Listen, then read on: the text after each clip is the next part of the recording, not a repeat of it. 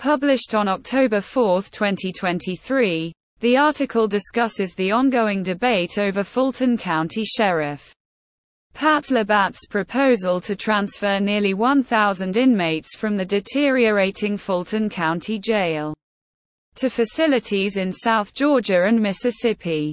Sheriff Labat argues that the move is essential for alleviating overcrowding and improving the jail's conditions. However, local activists and some county commissioners are against the plan.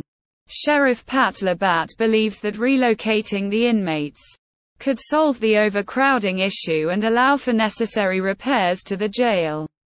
He emphasized that the primary concern is safety. In a September meeting, Labat had inmates speak to commissioners about the jail's poor conditions to justify his request for approximately $30 million in funding for the move. One inmate described how the walls are falling apart, allowing prisoners to make weapons from the debris. Local activists disagree with Labat's proposal. They intend to urge Fulton commissioners to reject the plan to move inmates from the troubled Rice Street Jail to the D. Ray James Correctional Facility in South Georgia, which is a five-hour drive from Atlanta and has a capacity of 1,900 inmates.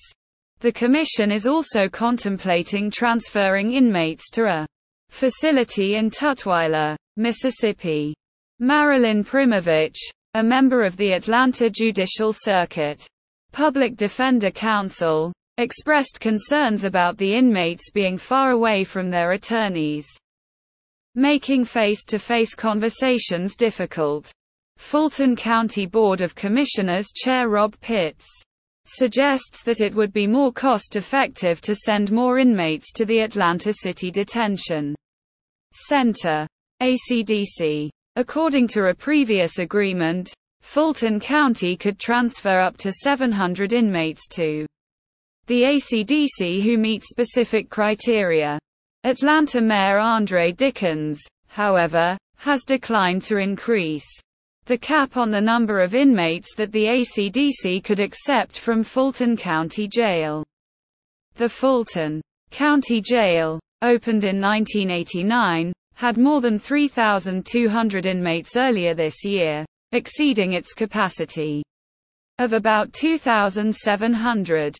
Ten inmates have died in the jail this year, and it remains under investigation by the U.S. Department of Justice for inhumane conditions and other issues. An independent autopsy revealed that one inmate died due to severe neglect, and his family has reached a settlement with the county. Many inmates have been held for extended periods on low-level charges.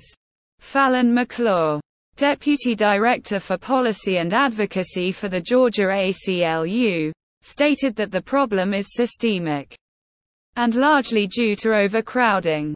One woman, who chose to remain anonymous, was held in the jail for three days on a minor offense and reported that conditions have not improved.